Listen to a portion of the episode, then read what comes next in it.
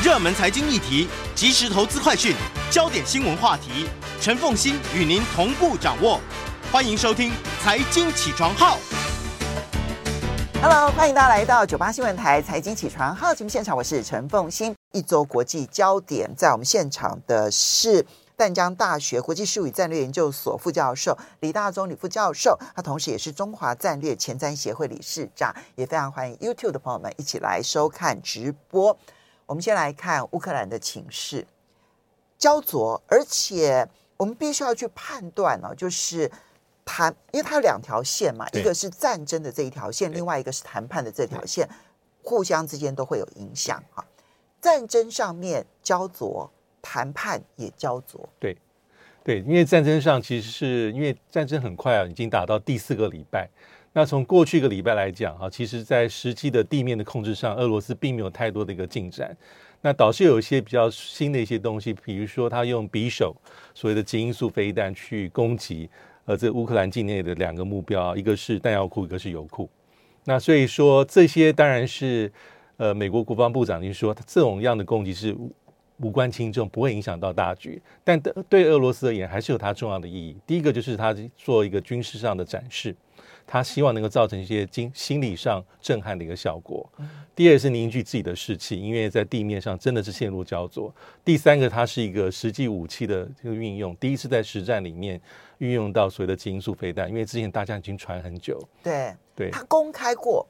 他公开说他成功的研发出基因素飞弹，但是美国不相信，而且美国嘲笑。对，所以他第一次这一次是第一次，而且连续两天，十九号、二十号，那射程都上千公里，那这个速度大概是呃这个音音速的大概五到六倍啊，但是也造成一些伤亡，这是它一个指标，就是它在打法上更加的没有限制。这当然对美国来说是有有效果，但是他美国人认为说这还不到所谓的这种临界点，就是除非你都能够深化。战战争的对，对，但对俄罗斯而言还是有重要重要的效应。所以我很同意刚才风清所讲，就是军事这条线跟这个外交谈判是绝对是互相联动。正是因为在军事上，这普京没有办法取得实际的一个明确的进展，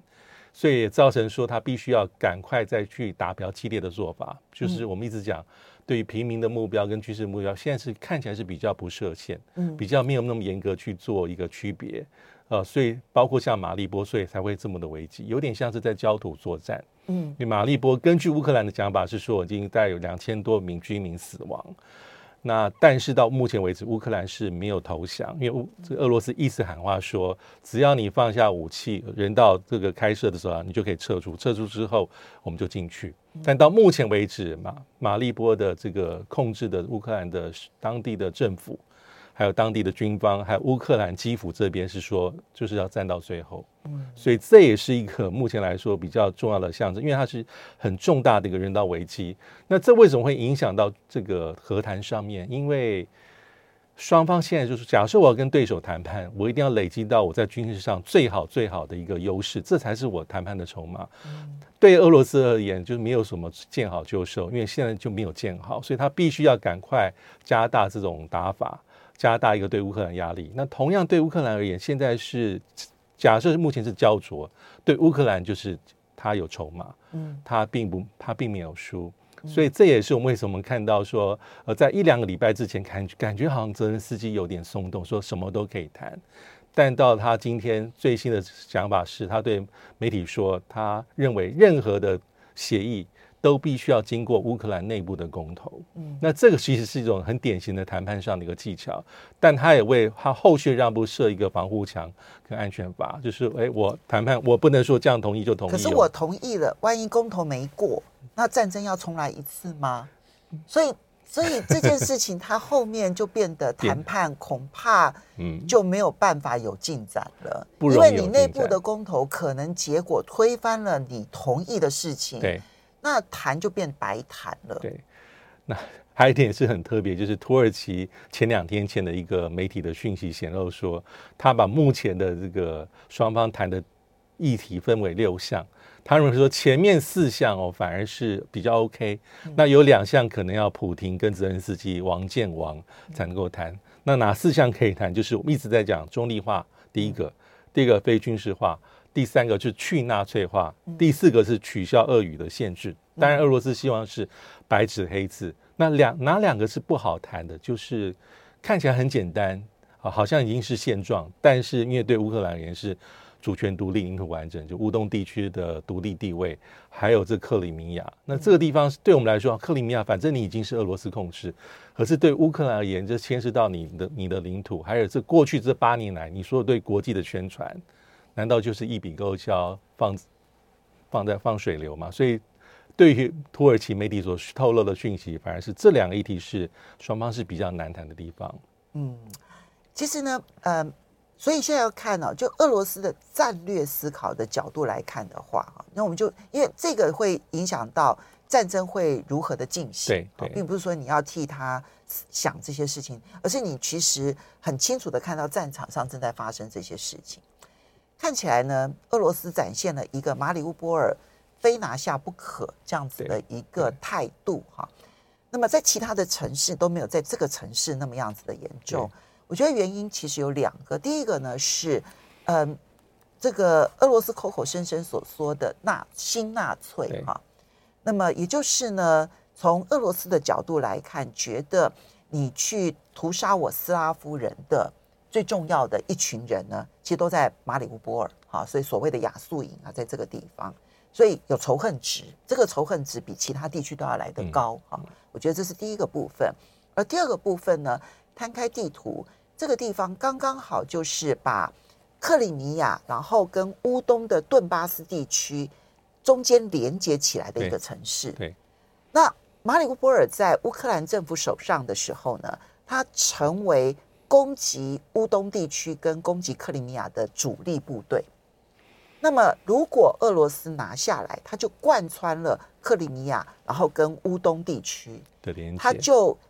他就没有了这一个骚扰的来源，而对他来讲，他就可以更有效的把这整个地区他的防卫一体化啊。嗯，所以这个我觉得这个城市有没有拿下，对于后面的谈判谁要做什么事情，这是其中的一个重要因素。对。第二个呢是，对于嗯，我看起来俄罗斯对于南部的港口也是它的重点区域，因为乌克兰现在的出口哦，百分之八十是依赖海运，对，就是依赖黑海地区的海运。那么它之所以没办法依赖陆运的关系，是因为它的铁路很老旧，而且是当年苏联时代的铁路。那嗯，如果要输往欧洲的话呢，它那个轨道的宽度不一样，还要换轨，所以要换车，所以那成本很高，所以它就大量的依赖海运。那么一旦这个港口如果全部拿下的话，那乌克兰未来对外经贸都会产生重大影响。对，我非常同意，就是很很重要的战略意义。还有刚才风行者特别提到，也有一点是也有象征意义在。嗯，所以目前看起来，其实双方的死伤其实都很惨重。我们包括。像乌克兰一直在宣传的是，它造成俄罗斯第一线的高阶指挥官重大的伤亡啊，已经有大概有，呃，最近一位是有位中将啊，也是被海军中将，呃，应该是陆军南方南方军。哦，最还有一个是黑海舰队的那一位，对，媒体上讲的这个副指挥官，那我再查了一下，好像他的官阶应该是上校。而且可能是负负责政战部门，但是还是目前来说，这个俄罗斯在海军方面对的一个最高阶的一个一个一个高阶的军官，但地面的死伤是非常重，而且是目前应该有四位将领阵亡，包括目前呃最高阶应该是官。这个南方军区的一个俄罗斯的中将，这些都会被乌克兰拿来做很重要的一个宣传。但是以战损而言，其实美国官方的统计是大概死亡的俄罗斯士兵是七千多人，嗯，大概一点五万多人是受伤的。所以整个伤亡率大概占了俄罗斯入侵乌克兰部队的大概百分之十，其实也是很严重。但也有一方的想法是说，其实乌克兰所承受的伤亡的比率大概跟俄罗斯其实差不多，并没有占到太多便宜。但是如果看乌克兰官方，那不得了，俄罗斯俄军的阵亡数目已经达到一点四万人，那数目是非常高。那俄罗斯其实到目前为止，他有公布一些对俄乌克兰造成的战损。如果是看这个战车跟这个装甲车的数目，双方造成的伤害是差不多，嗯啊，大概都是四五百辆战车，然后一千多辆这个装甲车，其实这个伤亡是非常非常严重。那么在战争的这条线上呢，其实就变成他还需要再观察一阵子焦土。那么，嗯，你，嗯，在这个在谈判上面来看的话，Zelensky 的改变背后的考虑到底是什么？是他本来就善变呢，还是呃，有人认为这里面美国扮演了很重要的角色？那么，而这样子的一个情况之下。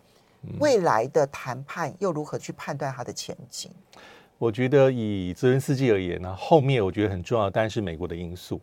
啊，因为我们如果印象中的话，美国一直在把北京的角色给摊在阳光下，但是我觉得还是有别。在战争爆发之前，美国一直讲啊危机很紧急，只有北京能够劝劝你的好朋友俄罗斯，他是在善用北京的影响力。但当战争已经发生之后，美国的态度稍微有点重心转移，变成说。他没有叫去劝俄罗斯，但是说你不能成为国际制裁的破口。我们休息一下，马上回来节目现场。欢迎大家回到九八新闻台财经起床号节目现场，我是陈凤欣。在我们现场的是淡江大学国际事务与战略研究所副教授李大宗李副教授，也非常欢迎 YouTube 的朋友们一起来收看直播。好，那么嗯，刚刚讲了，Zelensky 的态度其实有变强硬，好，所以现在看起来要能够嗯。就算前面什么北约啦，怎么呃这个这个非军事化啦，然后还有包括了像这个什么这个什么俄语啦，俄语的官官方语言的地位啦，然后以及这个反纳粹啦，哈，这些就算能达成领土主权的部分，我看起来它也不是短期之内能够谈成的。对，那么俄罗斯这边，普京特别在三月十八号的时候呢，那么出席了一场在莫斯科运动场的庆祝活动，发表了长约五分钟的演讲。因为这个这一天呢，是庆祝克里米亚回归俄罗斯满八年的一个庆祝活动。当然，你在这个时候特别强化这个庆祝活动，它背后还是有它的政治意涵的。有有因为这个演说里面，如果大家有看的话，其实普京也是慷慨激昂。他在里面有诉求几个重点，就是国家的团结跟凝聚，就是非常典型。就是因为目前俄罗斯被几十个国家国际制裁，那普京讲的重点里面，他很多在讲俄罗斯军人在乌克兰战场上，他以他的讲法是奋勇的牺牲啊，这种同胞之情。他讲的很多一些具体的例子，其实就是一种在为国内在打气。啊，在加油！所以这里面的政治讯号，我觉得是非常、非常、非常、非常的强烈。算是只有几分钟的演讲，但是里面如果大家有看的话，他是在激励人心，在做团结，也是个对内一个诉求。他主要的观众跟对象是目前俄罗斯境内的老百姓，因为其实国际制裁慢慢、慢慢会对这个俄罗斯各方面都有一些影响。嗯，但是他能够把这东西转化成说，我们是共同抵御外侮。嗯，这很关键。我觉得普京有点受刺激了，因为泽连斯基其实你就他的演讲啦，对或者光是靠视讯啊这样演讲啦，然后呢利用视讯的拍影片啦，或者是对外说明啦，其实产生的那一个宣传效果是极强大的，对大概是我们所看到的战争当中呢这种宣传效果最好的一个，对，对不对？哈，对。这一点你必须佩服他的演员出身，然后他有很多的幕僚，其实是过去的编剧啊等等的。我认为这是有帮助的。我我我不小看这种事情，这种事情其实是重要的。我觉得对任何一个国家的领袖，其实学会这样的本领啊，对于领导国家是很有帮助的。好，但无论如何，那么嗯，他显然受到了他的外交攻势的影响。你觉得普京？在团结俄罗斯内部的群众上面还有效吗？我觉得目前很难说哈，因为从媒体上看起来，各地有一些零零星星的一些一些示威的活动啊，呃，或是说对于普京的领导，或是对于普京最重要的战争决策是有质疑的。但现在这个战场对普京来说也是非常重要，因为你面临到很明显，刚刚讲国际制裁的压力是可能会让俄罗斯老百姓从日常生活里面就受到一些重大的一些影响跟不方便。那久而久之，这样的现象到底会不会对这个普京的领导的威望，还有执政的信心？满意度受到伤害，这都是很重要的关键。所以对比于普廷，所以泽文斯基，我觉得他是很这个是等于同时是他的第二战场。那第二战场上军事上焦灼，军事上焦灼对乌克兰就是不是减分是加分。那国际舆论他很强。那诉说，它主要其实诉说的是国际舆论，还有各国的民意，因为它演讲对象是对各个国家的国会。对，从以色列、英英国国会、欧洲议会、加拿大，到最关键三月十六号对美国，其实他每一场演讲里面都是精雕细琢，他的团队扮演很重要的角色，而且是因地制宜。嗯，那所以我们印象中他最深刻，他对美国就特别讲九一一，嗯，讲珍珠港。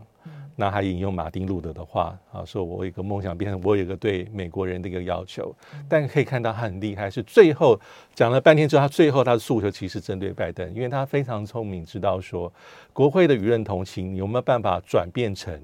实际行政部门的政策的微调，但是最重要最重要的关键。所以这是泽连斯基所讲的。那对英国演说也是，他引用丘吉尔在二战期间对纳粹宣战里面的一些名言，还有莎士比亚。这些都是慷慨激昂的一个诉求。他目前来说最希望造成的政策的改变，还是一直在讲要关闭乌克兰的天空。嗯，这个地方就是禁航区，还有要给乌克兰战机，他到现在还念念不忘。但这一点其实拜登在。都准备好了，一演讲完，他就宣布说：“我多提供军备，但这军备还是美国所希望加强的，比较不对比不对称战力的一些装备，反装甲啊，单兵的防空，轻装备对对，但但这轻装备可能在过去三个多礼拜是小兵立大功最主要的原因之一。所以目前拜登还是立场守得非常紧。我一直觉得这是一种理性跟感性。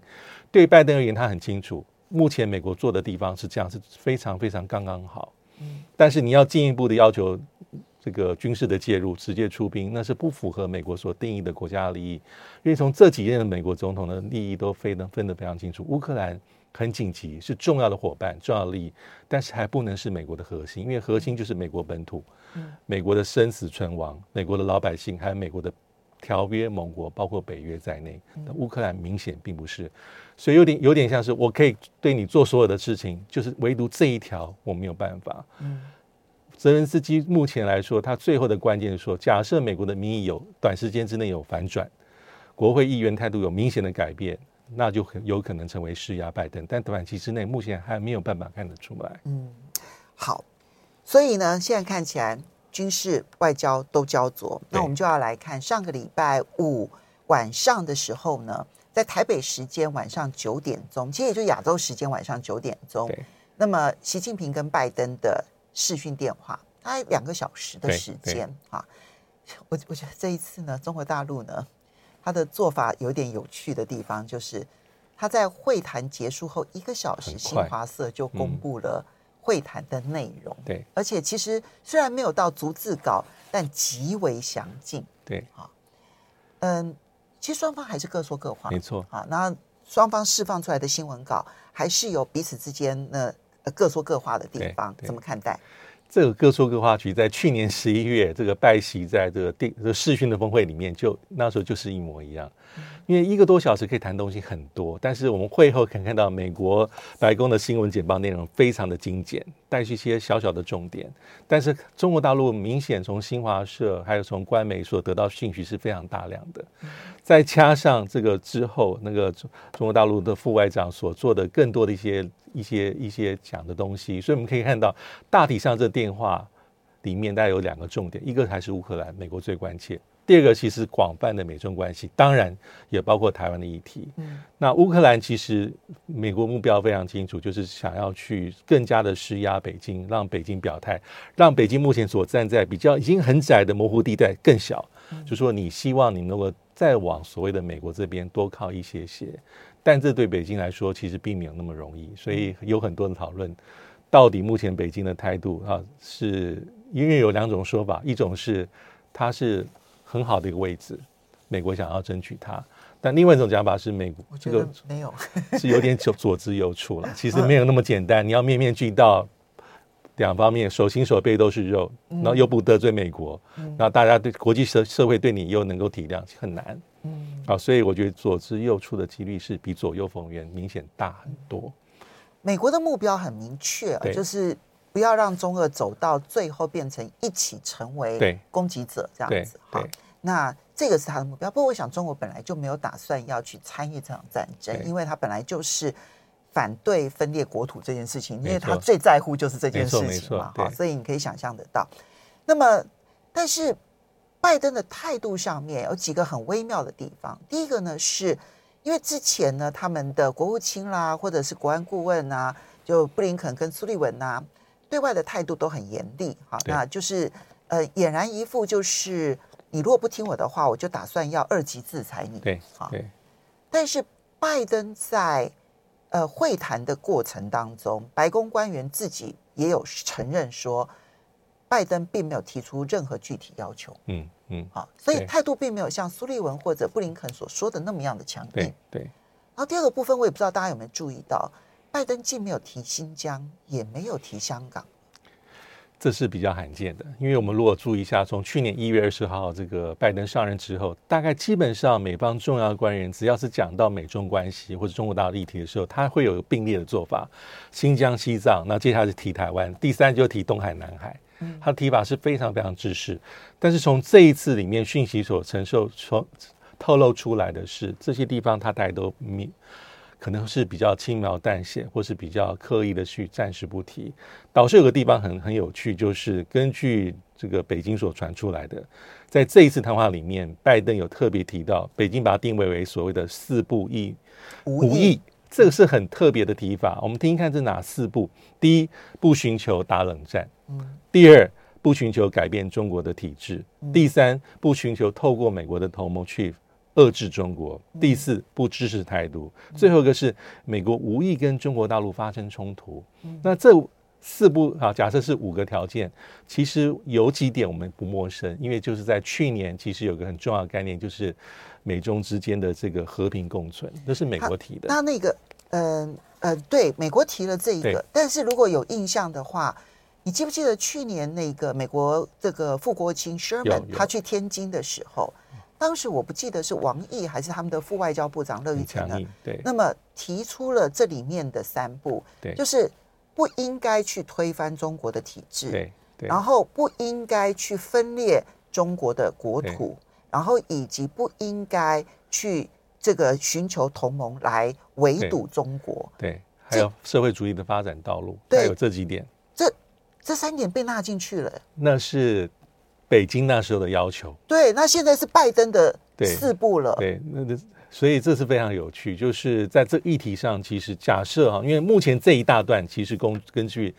中国大陆这个副外长在前天的这个透露，那假设拜登是大概有提到这几点，其实代表说美中关系可能不如外界所讲的完全是零和，嗯，黑或白，还是有些共通之处。而这个共通之处就是，美国希望在乌克兰议题上，中国大陆做更明确的表态，往中间再靠一些，但是在这些议题上，他可能要必须有做出一些相对的一些比较。善意也好，或是相互的互相理解，也能够往中国大陆的要求靠一些的这个很明显的指标，嗯、所以这才会为什么在台湾议题上当然浮出台面，但美国的讲法是美国政策没有改变，嗯，呃，我们是一贯的政策，我们还是一中，只是一中的成分，目前美国的讲法就三三道公报、台湾关系法，还有像川普时期一样把六项保证一起拿进来并列的雷根的那个六项保证哈。我们要稍微休息一下，等一下回来呢。其实这些都还是在发展中的关系。对。那么另外一个发展中的关系是日本跟印度，因为印度在这次的态度也很微妙。休息一下，马上回来。欢迎大家回到九八新闻台财经起床号节目现场，我是陈凤欣。在我们现场的呢是淡江大学国际事务与战略研究所副教授李大宗李副教授，也非常欢迎 YouTube 的朋友们一起来收看直播。好，所以接下来我们再来关心的是日印关系啊。那么这一次呢，印度的角色特别受到外界瞩目，除了中国的角色之外，印度的角色特别受瞩目，因为呢，印度是在这个是 q u a t 就是印太战略，美国印太战略的四国之一，美日印澳，嗯，四国四分之一耶，其实还蛮重要，嗯、而且没有了印度，你就不可能把印度洋拉进来，就，就没有什么印太了，对，对不对？哈，就印度在这一次的俄乌战争当中呢，第一，联合国的谴责案他投弃权，对弃权票。啊，第二呢，他在内部的舆论上面其实。同情俄罗斯跟同情乌克兰的都有，嗯，甚至于同情俄罗斯的还蛮多的，哈。然后第三个呢，是他公开表态说，他还要继续买俄罗斯的原油，甚至于宣布他们刚刚签约，然后即将呢再进口三百万桶这样子啊。那么这几件事情就让大家担心说，那未来的这个这个 Quad 要怎么去发展？这时候呢，日本的首相岸田文雄。紧急访问印度跟柬埔寨，嗯、怎么看待？对，岸田文雄这次去，其实呃之前已经有透露一阵子了。那他这次其实不只是去印度，当然还去柬埔寨。但是外界现在最关切就是他去印度所要带来的讯息是什么？但如果从会后来看啊，是有些明显的成果哈，比如说又更加码投资哈，这个印度五年内带有四百一十七万四百一十七亿美金，五兆日元，而且还很多的这个开发的援助。那而且我们也知道说，其实近年来印印度跟日本关系不差，还不错。不管是经贸、基础建设，还有高铁的计划，还有供应链合作很多。那再加上从川普任内到拜登，就像刚才凤馨所提到那个四方合作的架构里面，印度是不可或缺的一环。但是以处理乌克兰议题上，明显印度的角色就是比较耐人寻味。但是这一切也并不令人那么的意外，因为俄罗斯跟印度关系本来从冷战时期到现在就很特别，非常好。而且我们看印度的一些很重要的军事装备，当然不到目前为止，大概还有六成所用的是俄罗斯的装备。那当然说近年来，呃，印度在购买外购军事上有比较多多元化的一个角这个发展了，包括像法国、像以色列、像美国去购买。但是俄罗斯跟印度来讲，它的关系是非常紧密。早从冷战时期的克什米尔议题上，其实在很多的场合里面，当时的苏联。啊，或是后来俄罗斯在克什米尔上，基本上对印度是采取比较友善的一个做法。那包括我们现在所讲的武器装备，到目前为止，而且印度是跟俄罗斯在过去二十年就是一直是所谓的战略伙伴关系。所以在这一次里面啊，其实印度并没有加入美国所主导的现在自愿性的同盟，对于俄罗斯进行制裁。但是这跟美日本的关系。就可以做一个很强烈的比较，因为现在日本是亦步亦趋，就是嗯跟随啊，跟随美国的这个制裁。对，因为美国现在要做的，其实我们不陌生，就像是当年的九一一，美国希望九一事件之后，在全世界就是一个泾渭分明的反恐战线。其实九一一的时候，你回头去看，中国跟俄罗斯几乎是第一个表态支持美国。没错，没错。其实比欧洲还更早表态。对。那现在就现在的情况就就不太一样，现在中俄有点变成是美国的目标。嗯、那日本，所以岸田文雄这一次去，他当然我们应该来看，就是他希望能够在这议题上能够让印度稍微再往中间靠一些些，但很明确就是，呃，印度总理莫迪并没有很明确的在这个议题上做很明确的表态。嗯、那从事后呢，根据日本媒体所释放讯息，大概一个比较笼统的一个讲法啊，就是说。不希望战争啊，入侵乌克兰。岸田文雄一直说他是破坏、动摇国际秩序，大家应该要明确回应。那日印双方确定有必要根据国际法和平解决争端，到此为止。嗯，这个莫迪并没有对乌克兰危机做进一步的表态。而且我印象中，之前在 QUAD 的讨论的时候。呃，印度方面的讲法也是说，他认为说，跨基本上是要处理印太地区的议题，而不应该把重心变成说在处理乌克兰跟俄罗斯啊，俄俄罗斯一个入侵的议题。那还有就是，印度跟俄罗斯的关系很密切，双边的贸易额是九十亿美金。对啊，其实不差。其实日本对印度的影响还是很还是很大的，尤其是经济上。对，然后当然像凤信刚所说哈，印度同意去用低价格去买。这个俄罗斯的原油，而且比例目前来说是，我看有像其实并不高，并不高，其实并不高。对，因为印度以往对俄罗斯以去年来讲，它只购买了三千三百万桶，占整个印度海外购买原油百分之二，五十分之一而已。其实不高。那这次它要加买，这也可能是很小量，可是注意白宫那个加法，他一直在警告说，只要是向俄罗斯买油，你就是选边站。因为目前来说，一样，美国所希望做成就是说，你如果没有支持到我们，就是我们潜在的一个对手。那问题是，欧洲也在跟俄罗斯继续买油啊。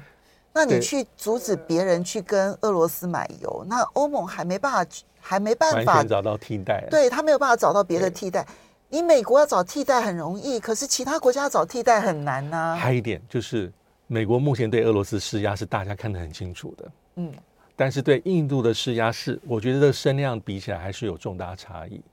因为当然一方面是中俄的关系是非比寻常，但另外一方面对印度的这个压力比较小，比较小一些些。美国还是希望能够把印度还是拉拢在一个很。隐含的一个所谓的他所谓，所以他可能嘴上可能有一些警告，但实质作为上比较少。那印度其实也吃定了美国这一点。对，对，印度还是值得被美国所拉拢一个重要的区域的对象。所以呢，在这一次呢，虽然日本首相岸田文雄跑了一趟印度。看起来印度的态度没有没有没有改变，而且这个没有改变，其实一切应该是在事前大家的预料当中。你不可能因为你去了这一趟，但这次去还是不容易，因为上次是见面已经是二零一七年啊，当时的这个日本首相呃安倍晋三访问印度，那第二年这个莫迪访问这个东京之后就没有再实体，因为疫情，因为其他的因素，对，还是重要的。但是如果是把乌克兰议题视为是个目呃。这岸田的一个重要目标，显然是没有办法那么轻易的达到。好，接下来我们再来看到的是呢，这周末的时候，还有就是叙利亚总统阿塞德访问了阿拉伯联合大公国。这，对，我们必须要把中东地，所以我就说中东局势啊，正在有一个极大的变革。哈，你看到叙利亚其实呢，阿塞德曾经一度在二零一一一二年之后是。美国主导，然后要去推翻的政权，也是造成后来欧洲难民最重要的来源，五百万难难民从叙利亚来。好，那叙利亚有长时间的内战，然后后来呢，甚至于最后发展成在叙利亚跟伊拉克的北边呢，有了伊斯兰国这个恐怖组织。好，那这时候不能推翻阿塞德了，因为就必须要去先把伊斯兰国给处理掉。处理完了伊斯兰国之后呢，美国其实就从叙利亚完全撤退了。哈。那阿塞德其实政权已经完全保稳固住了。这个时候呢，当时站在西方这一边的阿拉伯联合大公国跟阿塞德之间开始有了往来。嗯，这个要怎么看？这个往来其实也没有说一夕之间，但是有从二零这个一六一七之后就慢慢有征兆。因为当因为我们知道，就像刚刚所讲，二零一一年叙利亚内战之后，大概。很多中东的国家啊，包括这个阿拉伯联合大公国，基本上是加入美国所主导的一个阵营，而且是非要把这个阿塞德剔除不可。因为当时奥巴马政府的一个主要政策就是，未来这叙利亚的明天呢，未来是没有阿塞德存在。到目前为止，美国对于阿塞德基本上还是非常强硬。是啊，但但是这蛛丝马迹大概从，而且是他们之前是断交，阿拉伯联合大公国。而且阿拉伯联盟也终止叙利亚的会籍的资格，但从二零一六年之后，其实阿拉伯联合大公国就有点想要把这关系恢复，但是美国一直在后面是反对的。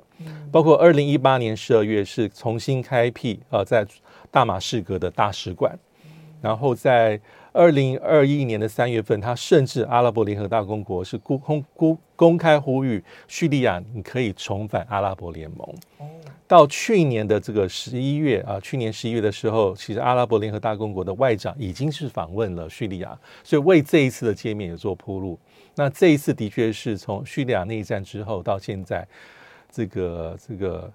叙利亚总统阿塞德第一次访问阿拉伯联合大公国。所以我们可以讲说，这是叙利亚开始跟阿拉伯世界的其他国家关系和解的第一。重要的一步，重要的一步。嗯，但是其实这个地区里面的其他国家啊，包括呃，像是好几个，其实黎巴嫩、约旦等等，也是希望说能够跟这个叙利亚的关系能够回稳。你可以想象到，因为黎巴嫩、约旦的位置距离叙利亚这么近，这么近，而他们又相对贫穷，对，他们是经不起再有战争的耗损，对，以及难民的耗损。而且他们也希望说，美国能够放宽对叙利亚的制裁。啊，因为他们可能想到说，哦，如果跟叙利亚的关系能够改善，也可以分散抗衡这个伊朗在这个地区里面的一个影响力。嗯、所以，阿拉伯联合大公国目前来说，当然它过去是一个美国重要的盟友，但是他也小心翼翼的采取一个比较平衡的政策。还有，就像刚才呃凤馨所提到，你看。在之前，这个沙乌地阿拉伯对沙乌拉伯跟阿拉伯联合大公国，美国希望能够增加这两个国家的